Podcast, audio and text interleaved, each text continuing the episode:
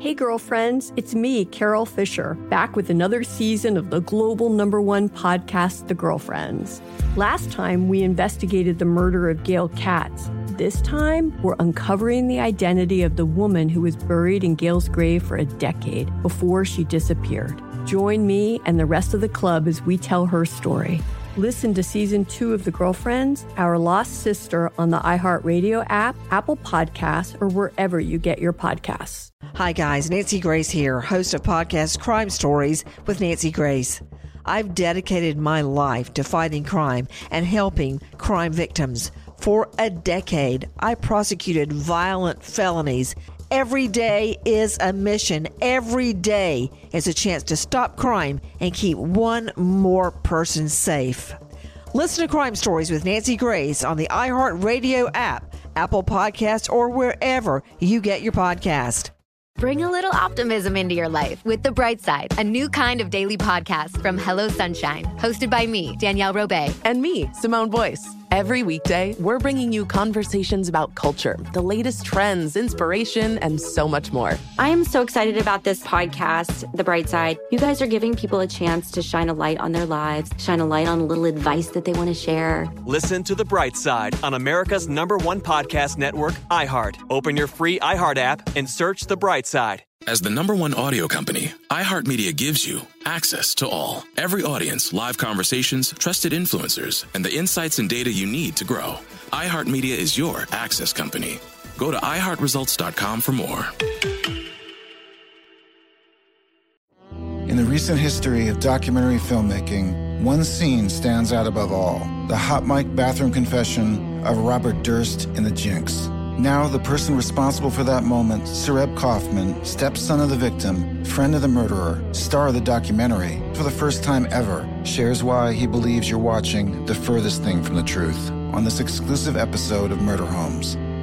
Listen to Murder Homes on the iHeartRadio app, Apple Podcasts, or wherever you get your podcasts.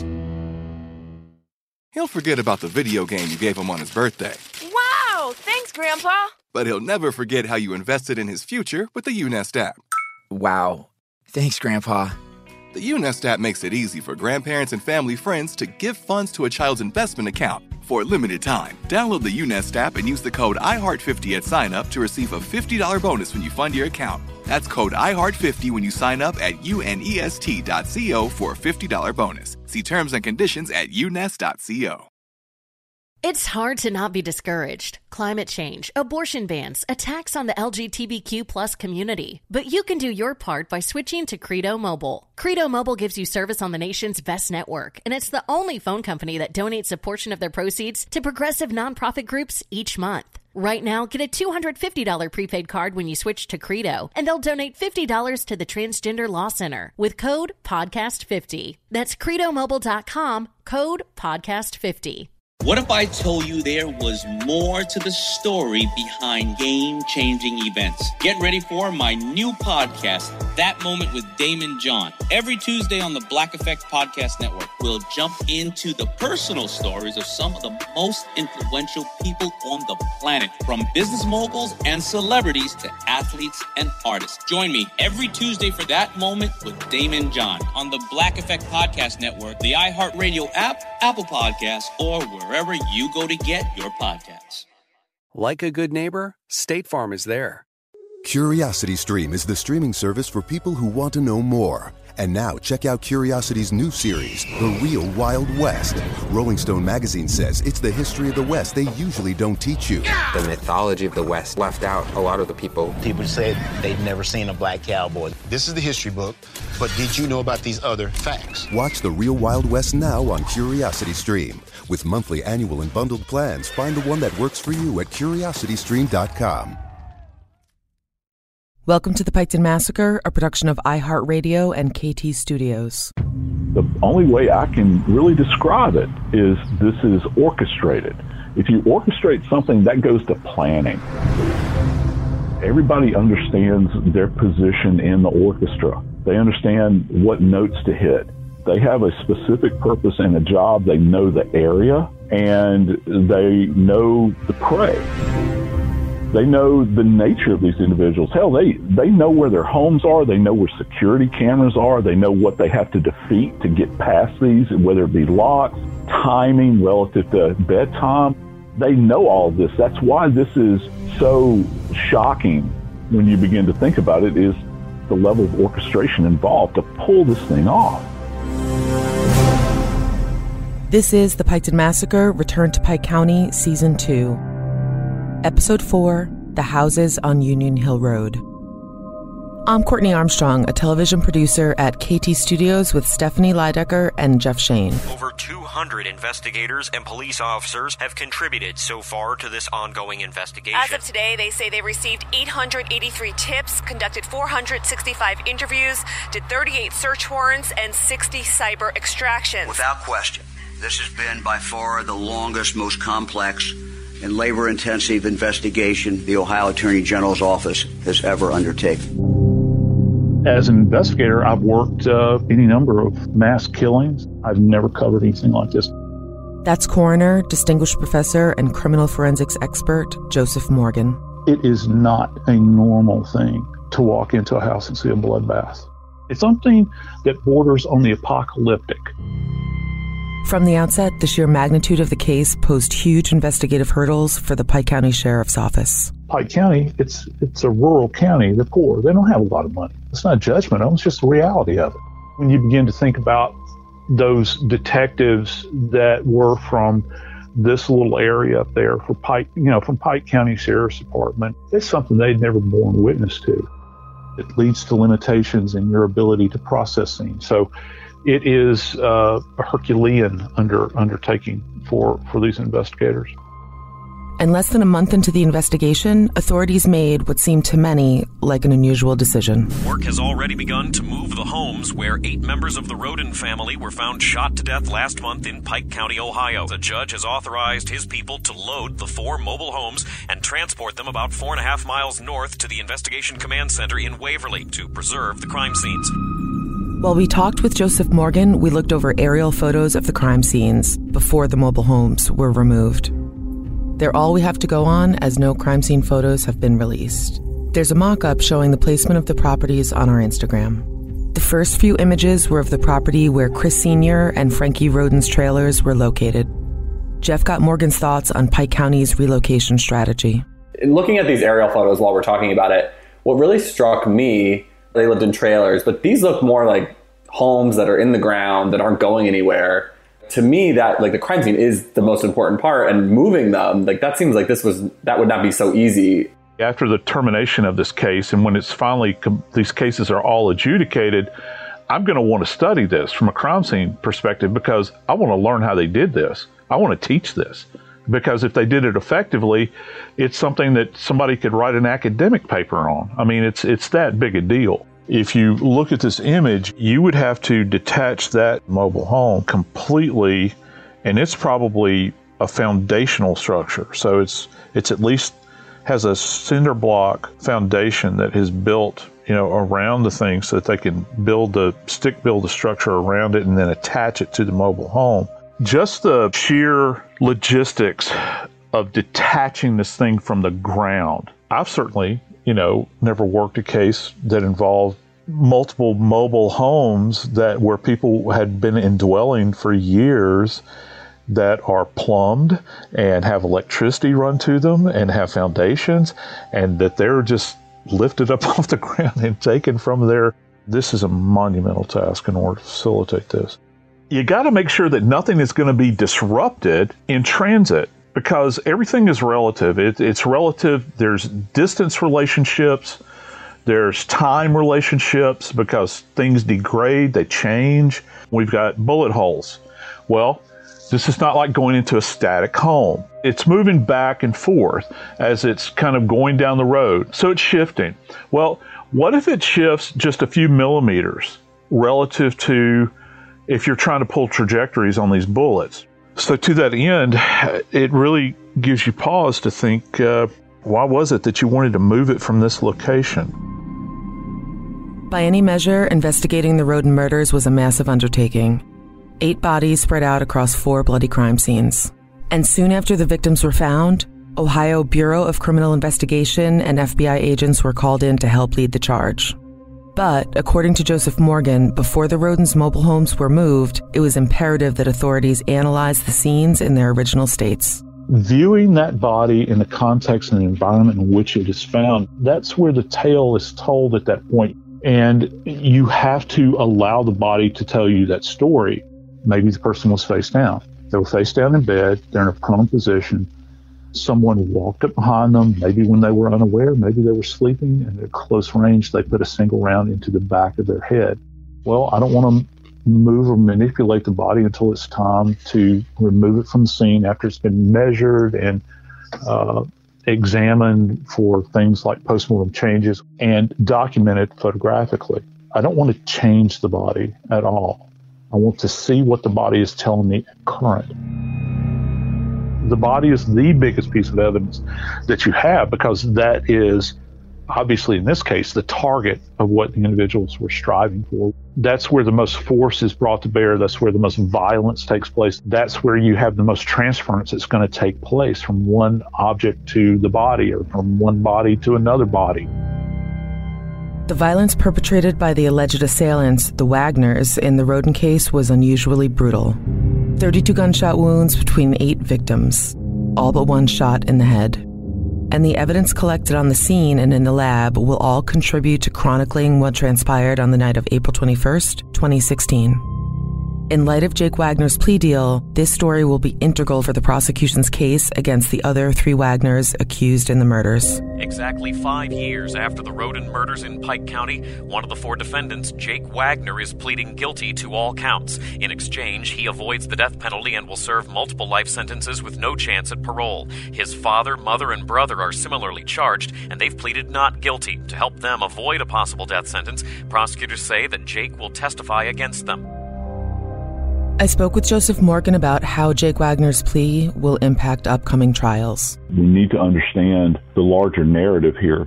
He's now on the outside. Jake is on the outside. He's no longer, for all intents and purposes, part of the family. He is going to be a state's witness at this point in time. So you're going to have defense counsel. They want to prevent the state from validating anything that this young man has to say. So, Jake's already pled guilty. He's already implicated his family. Why is how these murders happened important now? They want to try to uh, either put all of the blame on him and say that our our defendants had nothing to do with this whatsoever. It's all on him. He suddenly got a guilty conscience, had, you know, what we say a come to Jesus moment and decided to roll over on everything. And it's all him, all by himself. It doesn't matter what we think. What's going to matter is what the jury thinks moving forward. At the end of the day, everybody else will be able to draw their own conclusions, but how in the world is this going to be presented to the jury? You're going to need a playbill to keep up with all of the all of the various permutations here. Because if you've got you know four different parties here, I'm including Jake in this and what he's saying to to the prosecution, you got four different parties here uh, that are giving you different scenarios, it's going to be tasked to someone to try to make sense of all of this, and that someone, that that that group of people, are going to be the jury. It will be explained before the court and the people in that jury box, and before the judge. They will say, "Well, we know that at this hour on the 21st, this occurred, and then moving forward, this is when the bodies were found." Well, what occurred between these moments in time. Studying the aerial photos of the crime scenes, Stephanie put into perspective just how overwhelming a task it is putting the story of the Rhoden murders together. Just seeing these photos now firsthand and walking through them with you only offers up more questions for us. This was not a small operation, this was huge. The volume of this case is one of the most striking things for me, I think. You know, out of every case that I cover. I, I don't recall a case like this that's blood soaked.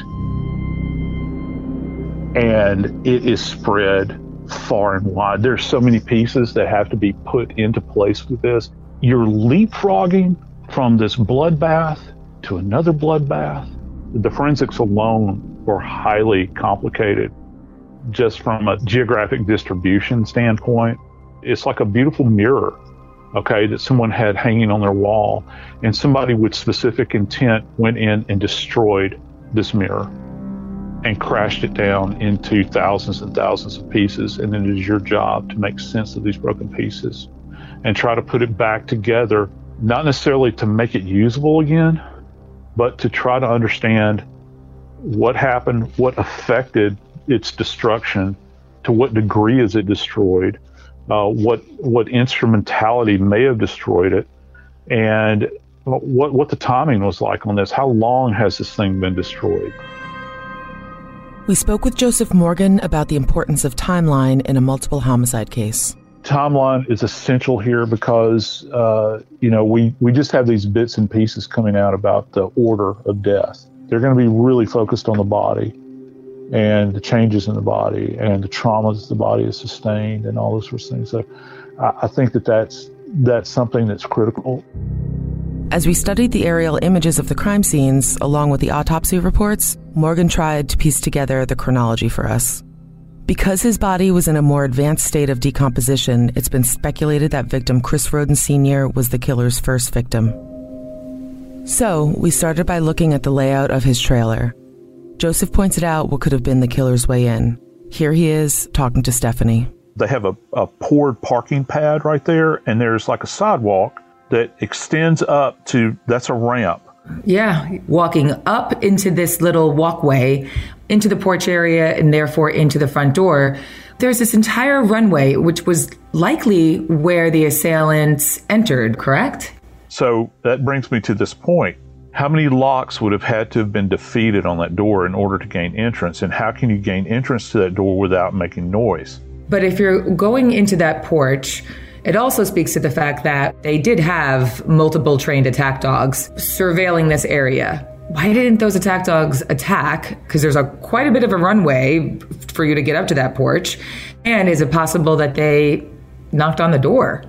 They knew one another. Their family was very close or had very close bonds. Angela Wagner was there, a woman, a mom. So wouldn't you go to the door a little more, even if you were at odds, if the dads, for example, Chris Sr. and maybe Billy Wagner were at odds over something? We've heard this. But you know, his wife is there, Angela. You're like, oh, what's happening? You'd be more likely to open your door. It seems implausible that they would draw them to the door you know, it makes me, it really makes me think why would they be in the bedroom and how did the perpetrators get into the bedroom without these guys knowing it?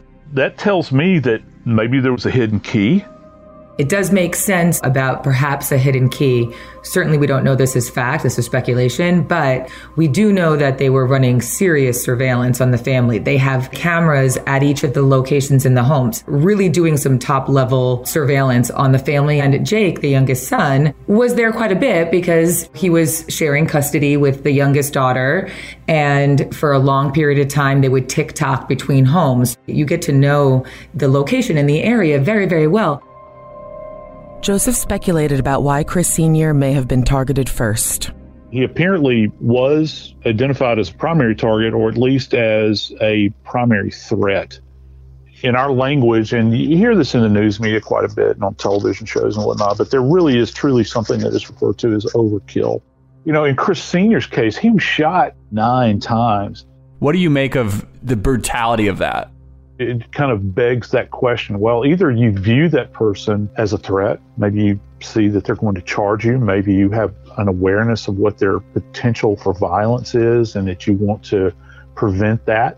There's evidence that he attempted or reacted at least to the point where he raised his arm. Uh, he's taken one round in his right forearm. But this is the part that is very, very curious. It says that a round passed through a door. I don't know which door. He was in a bedroom. Maybe it was the door to his bedroom, or maybe he was hiding behind a door. But then it goes on to say that that round in turn passed into his body. So, you know, we're, we're learning just in the sequencing with, uh, with the senior among, among the Rhoden clan that there was a lot of firepower that was essentially uh, directed toward him. You know, he resided in the trailer with Gary, so we can surmise that if Chris Sr. was first, then Gary would have had to have been second because they occupy the same, essentially the same space. You know, I guess they have separate bedrooms. But Gary didn't receive the same amount of attention that Chris Sr. He was only shot three times, but these three gunshot wounds he sustained, two were to the head, and it's kind of non-specific in the descriptor. But we know that one was in the face, and this is kind of a theme that that you see running through the nature of all of these killings, and I find that kind of interesting um, because anytime someone has shot an individual in the face, from a profile standpoint, that gives you the attitude that the individual is looking at them, at the shooter, when they're fired upon.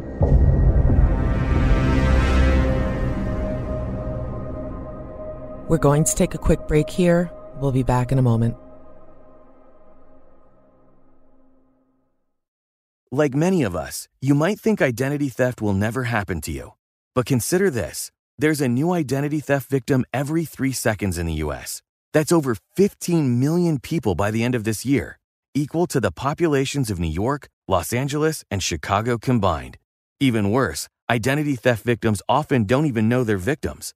That's why Lifelock Identity Theft Protection helps you identify threats, even the ones that don't show up on a credit report, like data breaches, fraudulent bank transactions, loan and credit card applications, and crimes committed in your name. If your identity is stolen, your own dedicated Lifelock US based restoration specialist will work to fix it. No one can prevent all identity theft, but Lifelock protects you in ways that you simply can't on your own. Save up to 25% your first year at lifelock.com slash iHeart. That's lifelock.com slash iHeart to save up to 25%. Identity theft protection starts here.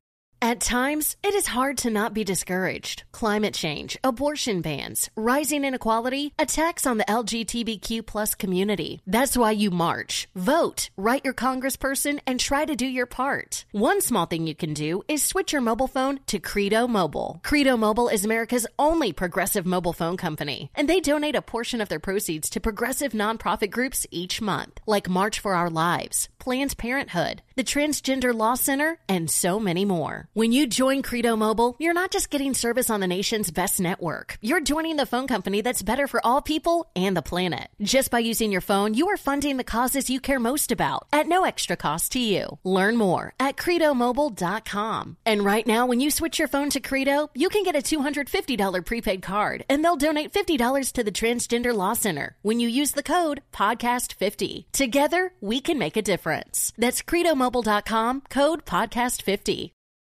He'll forget about the video game you gave him on his birthday, Wow! Thanks, Grandpa. but he'll never forget how you invested in his future with the Unest app. Wow. Thanks, Grandpa. Don't just give them any gift. Give them a gift that can grow with them. Invite grandparents and family friends to contribute to your child's future with the Unest app. Unest is an investment account for kids that makes it easy to gift funds that can be used for college tuition, their first home, and more, just by sharing a link. Or include a Unest QR code on party invitations for birthdays and holidays. For a limited time, download the Unest app and use the code IHEART50 at sign up to receive a $50 bonus when you fund your account. That's code IHEART50 when you sign up at unest.co for a $50 bonus. See terms and conditions at unest.co. I'm Katie Lowes. I'm an actor, a podcast host, a mom, and honestly, very tired most of the time. And I'm Adam Shapiro, an actor, a pretzel maker, a dad, and Katie's husband. And we're so excited because we're the new hosts of Chasing Sleep, the production of Ruby Studios from iHeartMedia in partnership with Mattress Firm. Sleep affects your physical and mental performance, your family dynamics, and your quality of life as you grow older. Sleep can even affect parenting. Sleep does change very rapidly throughout childhood. The chronotype of a child will shift. Biologically, teenagers are not able to get enough sleep. And get up at 6 a.m. to go to school. That's just literally not possible. So we have to start high schools later. That's one of the biggest public health things we can and should do immediately. We're going to talk to the experts who will help everyday people like us explore the mysteries behind our own sleep. So listen to Chasing Sleep on the iHeartRadio app, Apple Podcasts, or wherever you get your podcasts.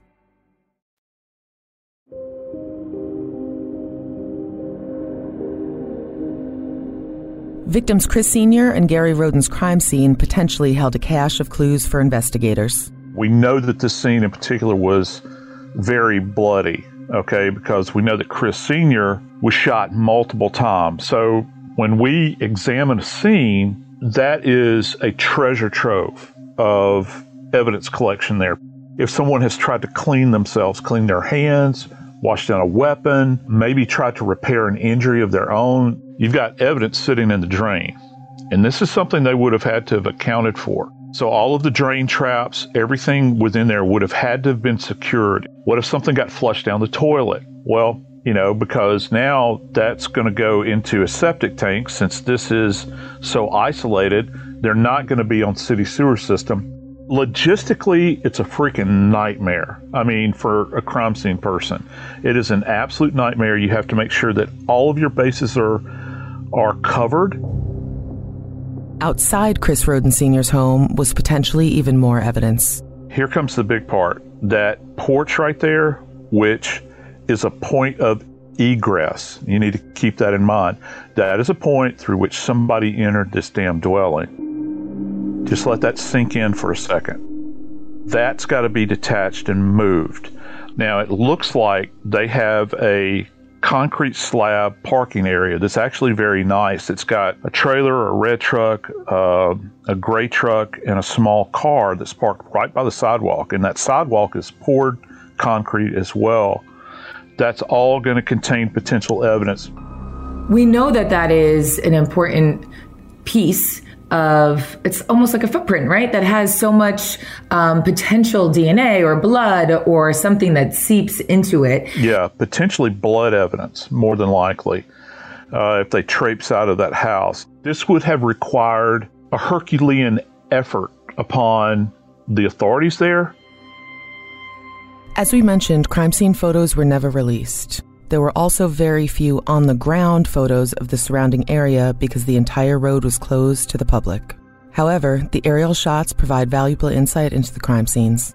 Most likely, the killers then moved to the trailer just a few hundred yards away where Frankie Rhoden and his fiancee Hannah Gilley were living with Frankie's toddler and the couple's six month old baby boy.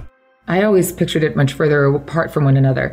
It looks as though, and again, this is an aerial shot, you could on foot run from Chris Sr.'s home to Frankie, where he and Hannah were sleeping.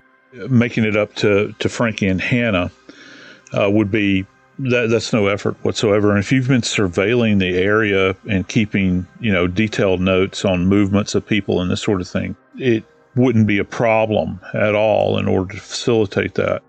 The proximity of the homes most likely forced the killers to utilize some critical tools silencers. We know from courtroom testimony that a homemade silencer was found at a property owned by the Wagners. Having silencers when these crime scenes are so close together seems like they would have to. And it does sound as though, from what we've researched, that Frankie Rhoden and his fiancee, Hannah Gilley, and their three year old son, Frankie's three year old son, they were sleeping at the time. Absolutely. And the other thing is this is not something that you would do in the dark. You want to make sure because you're you're going there to specifically execute these people, to kill them. You want to make sure that you're going to shoot them. So unless you you've got flashlights in your hand, which they very well might have, you're going to flip the switch. As soon as you walk through the door, light switch is right there. The element of surprise allowed the killers to get within intimate range of their victims. With a gunshot wound, you don't think about that as being intimate, but if you start scoring headshots, particularly multiple headshots, you know that there is kind of a close approximation uh, of, of, the perpetrator to the victim in that particular case. So it, it tells a different tale. And, you know, with gunshot wounds to the head, particularly multiple ones, you want to think about, well, where are they shot in the head?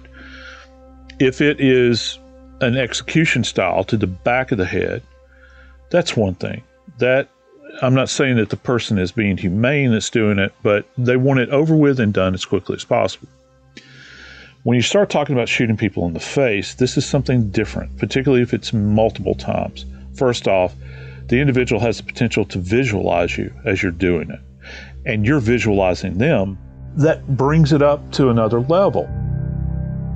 Execution style means from the back of the head, so you don't have to make eye contact with your victim, which makes sense. Yeah, that's a classic interpretation of it. Like when I'm talking to somebody, a fellow death investigator, a fellow forensic science person, if I say, yeah, it was an execution style shooting, automatically for me, and I would assume for most of my colleagues, we're going to think, okay, they're probably shot in the occiput, which if you put your hand, you know, your fingers on the backside of your head and you feel that big knot in the back of your skull, that's your occiput. That's where your cerebellum dwells, where your primal brain dwells. And there's mercy. There's mercy in the occiput back there. You know why there's mercy? Because if you fire into that area, it's almost an instantaneous death. But if you start shooting people all over their body and you do it multiple times, and particularly if you approach them and shoot them in the face, there's no guarantee they're dead instantly. No, no guarantee whatsoever. According to Morgan, the killers then likely traveled a mile and a half up the road where victims Dana, Chris Jr., and Hannah Rhoden lived. You know, I can't imagine that Dana poses the same threat level, say, for instance, as Chris Sr. Chris is a pretty robust kind of guy, big guy, you know, worked outdoors with cars and whatnot. He's familiar with weapons. I would imagine he could pose a threat, but this mother living in her trailer with her kids, what what threat did she did she pose? Is she the focus of a tremendous amount of anger? Well, when you combine the fact that they have committed overkill here with the shooting of her in her skull so many times, and then they move to shoot her in a manner in which could potentially disfigure her. This seems to me almost a messaging that's sent out the people that are perpetrating this have purpose to them. We have the other Hannah. Now, what kind of person could stand over a young woman and fire around into her face while staring at her and her baby? You're visualizing this. This is not something that's done in abstract. You're not a long, long distance away. You're up close and personal. And these rooms are, they're, you know, it's it's not the Taj Mahal here. I mean, it's they're not real, real tiny, but they're pretty small. Um, you're going to be on top of her when you're doing this.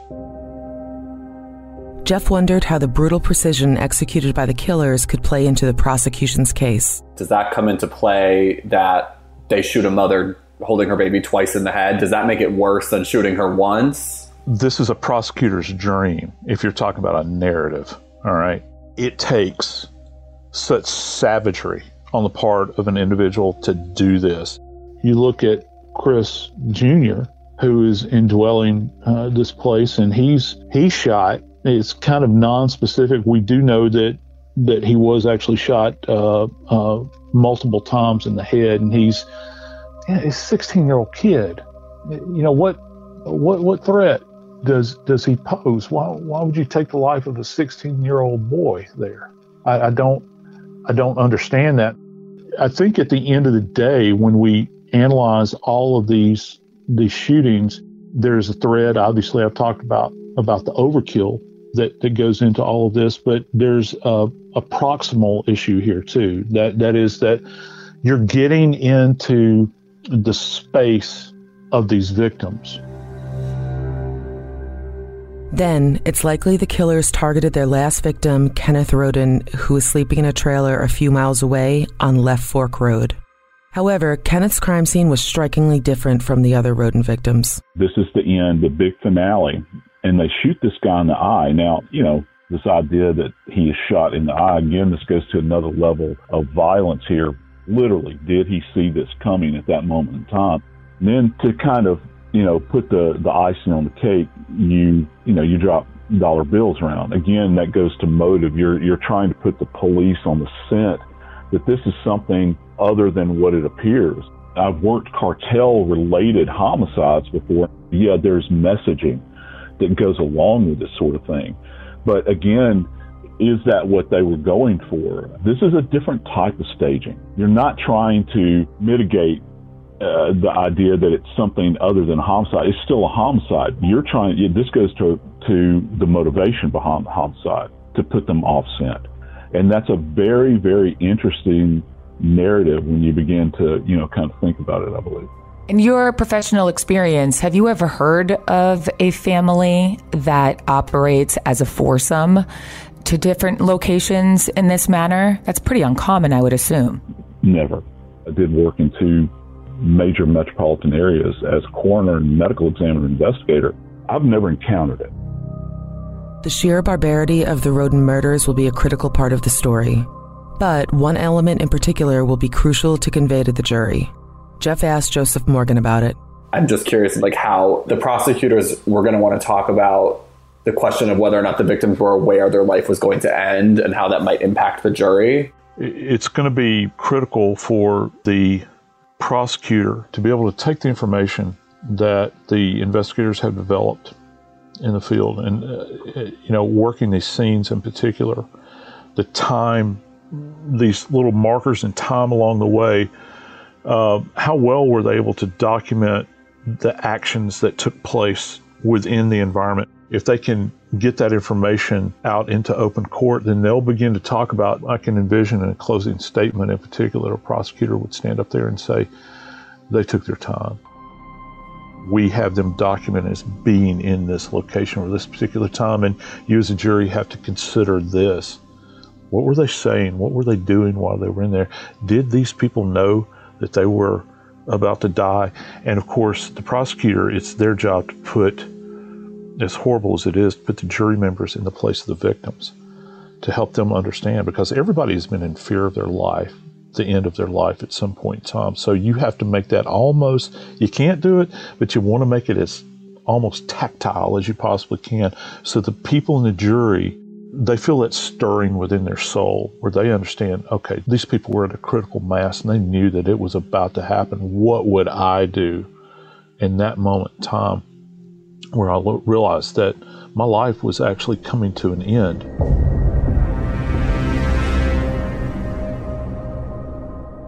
Let's stop here for another quick break. We'll be back in a moment.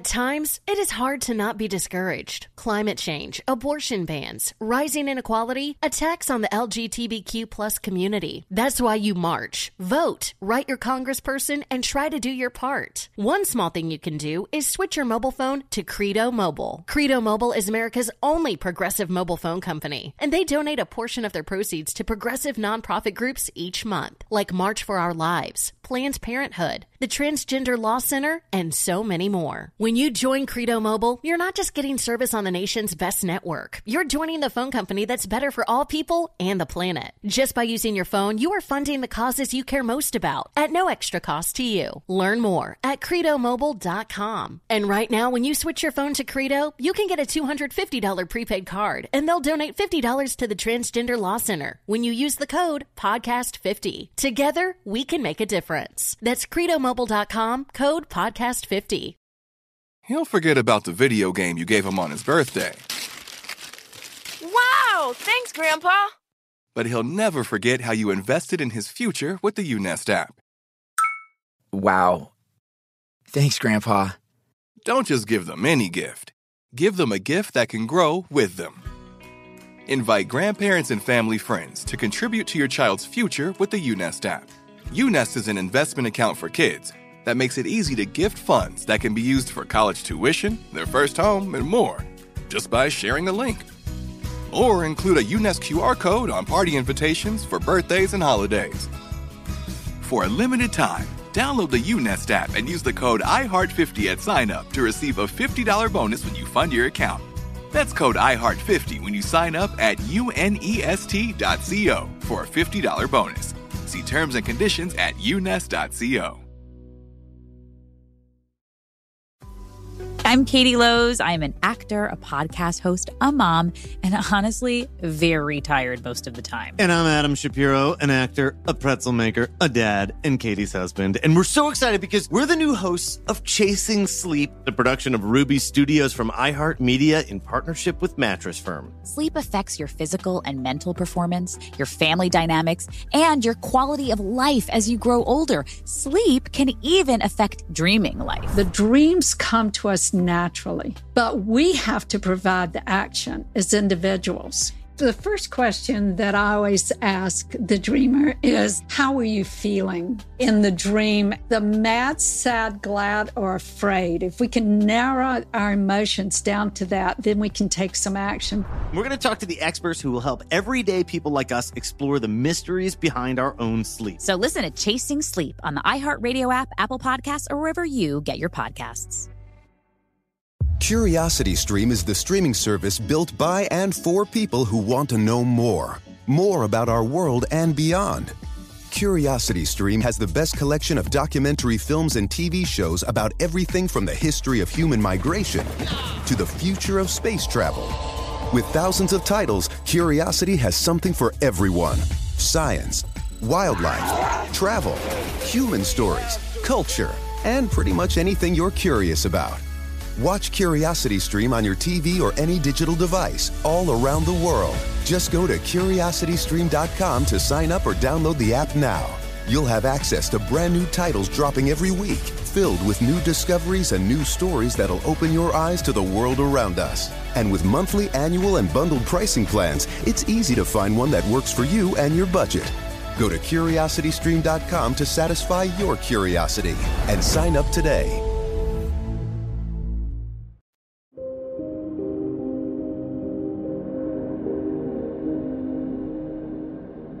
I think that even a trained assassin would find it foolhardy to go about trying to kill eight people on the same evening.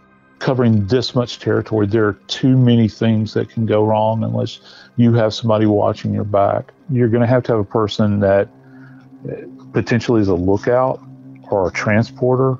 You're going to have to have somebody that can muscle or control the intended victims, and then you have to have a shooter. And then ideally, you would, in fact, need somebody that's doing overall coordination because this logistically, it's a, daunting task, I think, to say the very least. You know, in this particular case, uh, there are too many variables involved. But even after you plan, perpetrators are not crime scene investigators. They don't think like crime scene investigators. They're so very rare. Uh, most of the cases that, that we work as investigators, there is a huge opportunity for these people to screw up along the way, to leave something behind that is a direct indicator of their involvement or at least presence uh, when these deaths occur. And in this case, what was left behind included three young children. According to Morgan, these spared lives go directly to the heart of the presiding motive of the case. The singular driver uh, behind this. It has to those those children um, hold value. Uh, the attachment to the children is the driver behind this. When you get overkill, in in my experience at least, it goes to a lot of anger. It goes to a lot of passion, and you'll see it in domestics. You go to all this trouble, but yet you leave these three babies alive, and you have to, you know, you begin to kind of question this. And it, it, as an investigator, it takes you down a specific direction. Who would attach value to these children? Who would want to see them continue to live and still exist among the land of the living up there in Pike County? When accused killers Billy, Angela, and George Wagner head to trial, prosecutors will paint them as the main characters in a gruesome, multi layered horror story. Good prosecutors are great storytellers. That's their heartbeat if they are effective, they take all these little pieces of evidence, all the stuff we've been talking about, and they tighten that thing down and they walk in that courtroom and they start talking about mamas and they start talking about babies and they start talking about these familial ties and it it will be powerful in court. It will be very powerful. And I can I can almost see it now. Uh, I'm envisioning right now when he starts talking about this and you can see that jury, there'll be a slow turn of their heads toward that defendant's table. No matter who's on trial at that particular time, because they will talk about mama and they will talk about those babies. And they're going to stare that individual down and they're going to think, who in the hell is in the courtroom with us right now? While we wait to see if Billy, Angela, and George Wagner will head to trial, there's one man intimately involved in the Rhoden murder case who has already seen his day in court. Pike County Sheriff Charles Reader.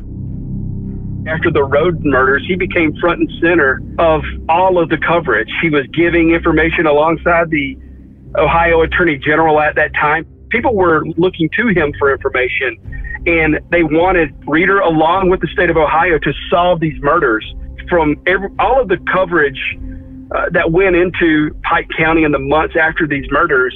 I mean, Charlie Reader was a central figure in that.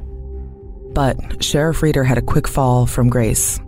In June 2019, he was indicted on eight felonies and eight misdemeanors. His charges included theft in office and tampering with evidence. That was huge news, not only because of his involvement in the Rhoden murders, but I mean, you're talking about the sitting sheriff, the high sheriff of Pike County, is now the subject of an investigation. Evidence of misconduct, evidence of corruption by a politician. You're going, man, I don't know what may happen with this.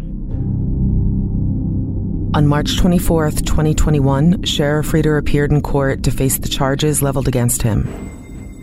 A guilty verdict would have major consequences. If you're a defense attorney working on this case and the sheriff of the county gets indicted, I would think, you know, if you're a Wagner attorney, you would look to have a field day with that. That might be part of your defense.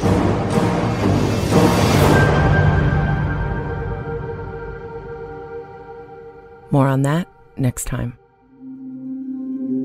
For more information on the case and relevant photos, follow us on Instagram at KT underscore studios. The Piketon Massacre Return to Pike County is executive produced by Stephanie Lydecker and me, Courtney Armstrong. Editing and sound design by executive producer Jared Aston. Additional producing by Jeff Shane, Andrew Becker, and Chris Graves. The Piketon Massacre Return to Pike County is a production of iHeartRadio and KT Studios. For more podcasts from iHeartRadio, visit the iHeartRadio app, Apple Podcasts, or wherever you listen to your favorite shows. Have you cut the cord and are feeling bored with your streaming services? Curiosity Stream can help. With thousands of documentary films and TV shows, let Curiosity Stream put the science back in your screen time, astound you with history come to life, and wildlife that will reach out and grab you. We've got the fix for your nonfiction fascination. With monthly, annual, and bundled plans, find one for you at curiositystream.com. Buenos dias from the San Diego Zoo Wildlife Alliance. I'm Marco Wendt. And I'm Rick Schwartz. And together, we're your hosts for season two of Amazing Wildlife, a show from iHeartRadio and the global conservation organization behind the world famous San Diego Zoo and the immersive San Diego Zoo Safari Park. Hear incredible stories and learn more about the science behind the creatures that we love and our conservation efforts around the globe. Listen to Amazing Wildlife on the iHeartRadio app, Apple Podcasts, or wherever you get your podcasts. Summer is here and our sleep is just as important as our weekend plans. So get the sleep you deserve with Lisa. For a limited time, save up to $700 off select mattresses plus two free pillows during our summer sale. Check out our hybrid mattress designed to keep you cool during those hot summer nights. Lisa also offers free shipping and a risk-free 100-night trial. Get the sleep you deserve. Shop our summer sale now and save up to $700 off select mattresses, plus two free pillows at leesa.com. That's L E E S A.com. Exclusions apply. Visit leesa.com for details. The Children of Heroes Charity Fund needs your help to support the thousands of Ukrainian children who've lost one or both parents due to the Russian invasion. A monthly donation of just $12 can provide medical insurance for a child who has lost a parent. To donate, visit childrenheroes.org/help. That's childrenheroes.org/help. Children of Heroes. Urgent help for Ukrainian children today for a brighter tomorrow. Hey, girlfriends, it's me, Carole Fisher, back with another season of the global number one podcast, The Girlfriends. Last time, we investigated the murder of Gail Katz. this time, we're uncovering the identity of the woman who was buried in Gail's grave for a decade before she disappeared. Join me and the rest of the club as we tell her story. Listen to season two of The Girlfriends, Our Lost Sister on the iHeartRadio app, Apple Podcasts, or wherever you get your podcasts. Hi, guys. Nancy Grace here, host of podcast Crime Stories with Nancy Grace. I've dedicated my life to fighting crime and helping crime victims. For a decade, I prosecuted violent felonies. Every day is a mission. Every day is a chance to stop crime and keep one more person safe. Listen to Crime Stories with Nancy Grace on the iHeartRadio app, Apple Podcasts, or wherever you get your podcast. Bring a little optimism into your life with The Bright Side, a new kind of daily podcast from Hello Sunshine, hosted by me, Danielle Robay. And me, Simone Boyce. Every weekday, we're bringing you conversations about culture, the latest trends, inspiration, and so much more. I am so excited about this podcast, The Bright Side. You guys are giving people a chance to shine a light on their lives, shine a light on a little advice that they want to share. Listen to The Bright Side on America's number one podcast network, iHeart. Open your free iHeart app and search The Bright Side. Imagine you ask two people the same seven questions. I'm Minnie Driver, and this was the idea I set out to explore in my podcast, Minnie Questions. This year, we bring a whole new group of guests to answer the same seven questions, including Courteney Cox, Rob Delaney, Liz Phair, and many, many more. Join me on season three of Minnie Questions on the iHeartRadio app, Apple Podcasts, or wherever you get your favorite podcasts. Seven questions, limitless answers. In the recent history of documentary filmmaking, one scene stands out above all the hot mic bathroom confession of Robert Durst in The Jinx. Now, the person responsible for that moment, Sareb Kaufman, stepson of the victim, friend of the murderer, star of the documentary, for the first time ever, shares why he believes you're watching the furthest thing from the truth on this exclusive episode of Murder Homes. Listen to Murder Homes on the iHeartRadio app, Apple Podcasts, or wherever you get your podcasts.